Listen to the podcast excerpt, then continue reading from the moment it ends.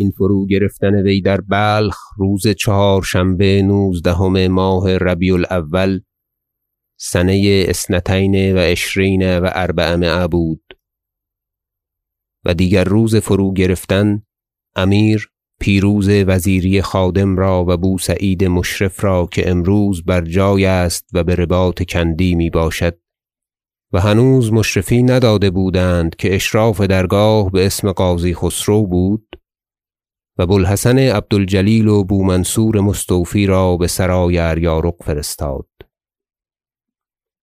و مستوفی و کدخدای او را که گرفته بودند آنجا آوردند و درها بگشادند و بسیار نعمت برداشتند و نسختی دادند که بهندوستان مالی سخت عظیم است و سه روز کار شد تا آنچه اریارق را بود بتمامی نسخت کردند و بدرگاه آوردند و آنچه غلامانش بودند خیاره در وثاقها کردند و آنچه میانه بود سپاه سالار غازی و حاجبان را بخشید. و بوالحسن عبد الجلیل و بوسعید مشرف را نامزد کرد تا سوی هندوستان روند و آوردن مالهای اریارق هر دو کس بتعجیل رفتند و پیش از آن که او را فرو گرفتند خیلتاشان مسرع رفته بودند با نامه ها تا قوم اریارق را باحتیاط نگاه دارند. و دیگر روز غازی بدرگاه آمد که اریارق را نشانده بودند. سخت آزار کشیده و ترسان گشته. چون بار بگسست امیر با وزیر و غازی خالی کرد و گفت حال این مرد دیگر است و حال خدمتگاران دیگر دیگر. او مردی گردنکش و مهتر شده بود بروزگار پدر ما.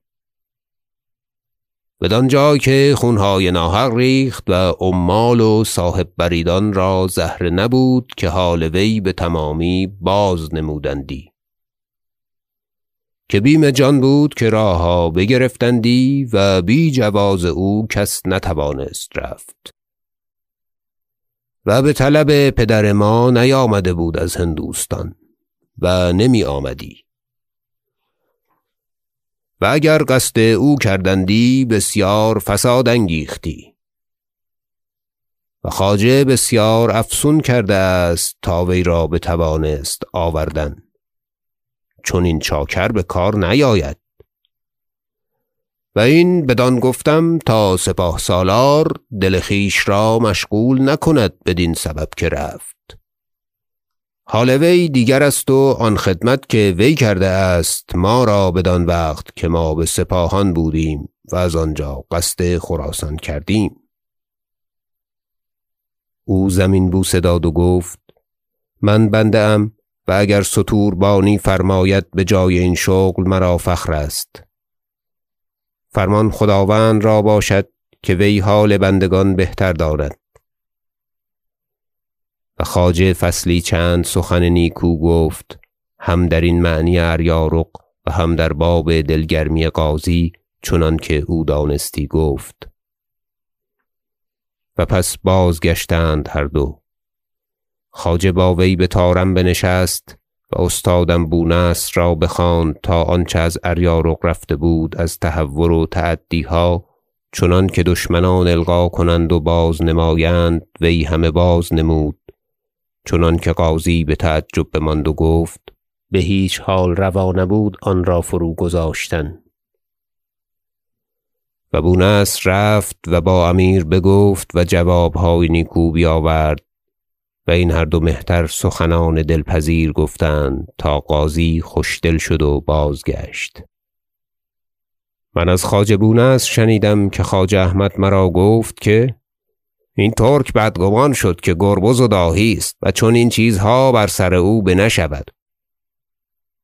و دریغ چون اریارق که اقلیمی ضبط توانستی کرد جز هندوستان و من ضامن او بودمی.